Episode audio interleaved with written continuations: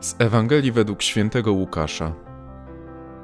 Jezus powiedział: Kto z was, mając sługę, który orze lub pasie, powie mu, gdy on wróci z pola: Pójdź zaraz i siądź do stołu. Czyż nie powie mu raczej: Przygotuj mi wieczerze, przepasz się i usługuj mi, aż zjem i napiję się, a potem ty będziesz jadł i pił. Czy okazuje wdzięczność słudze za to, że wykonał to, co mu polecono? Tak i wy, gdy uczynicie wszystko, co wam polecono, mówcie: Słudzy nieużyteczni jesteśmy. Wykonaliśmy to, co powinniśmy wykonać.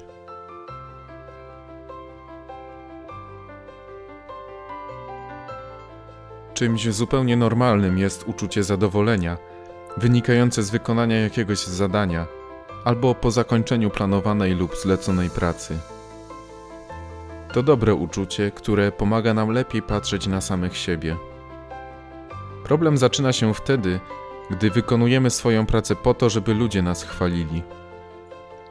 A co z pomocą innym ludziom? Czy wykonując ją zdarza się, że chcemy być za to pochwaleni? Pan Jezus poucza nas w dzisiejszej Ewangelii. Słudzy nieużyteczni jesteśmy. Wykonaliśmy to, co powinniśmy wykonać. Naszym obowiązkiem, który wynika z jednej strony z bycia człowiekiem, istotą obdarzoną rozumem i empatią, a z drugiej strony z bycia chrześcijaninem, uczniem Chrystusa, dążącym do świętości, jest bycie dla drugiego człowieka. Możemy być dla niego na wiele sposobów, ale ważna jest przy tym wewnętrzna postawa serca.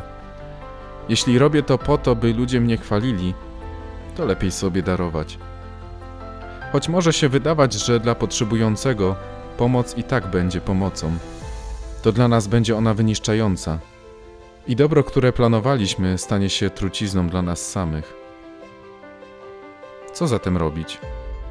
Jak pomagać, aby była to prawdziwa pomoc? Miej świadomość, że to jest Twój obowiązek, a nie traktuj go jak przymus, lecz możliwość. Codziennie stajemy przed wyborami tylko od nas zależy, czy wybierzemy dobro, czy zło. Granica jest cienka. Podziękuj dziś Bogu, że pozwala Ci czynić dobro i poproś Go o czyste serce w pełnieniu tego zadania.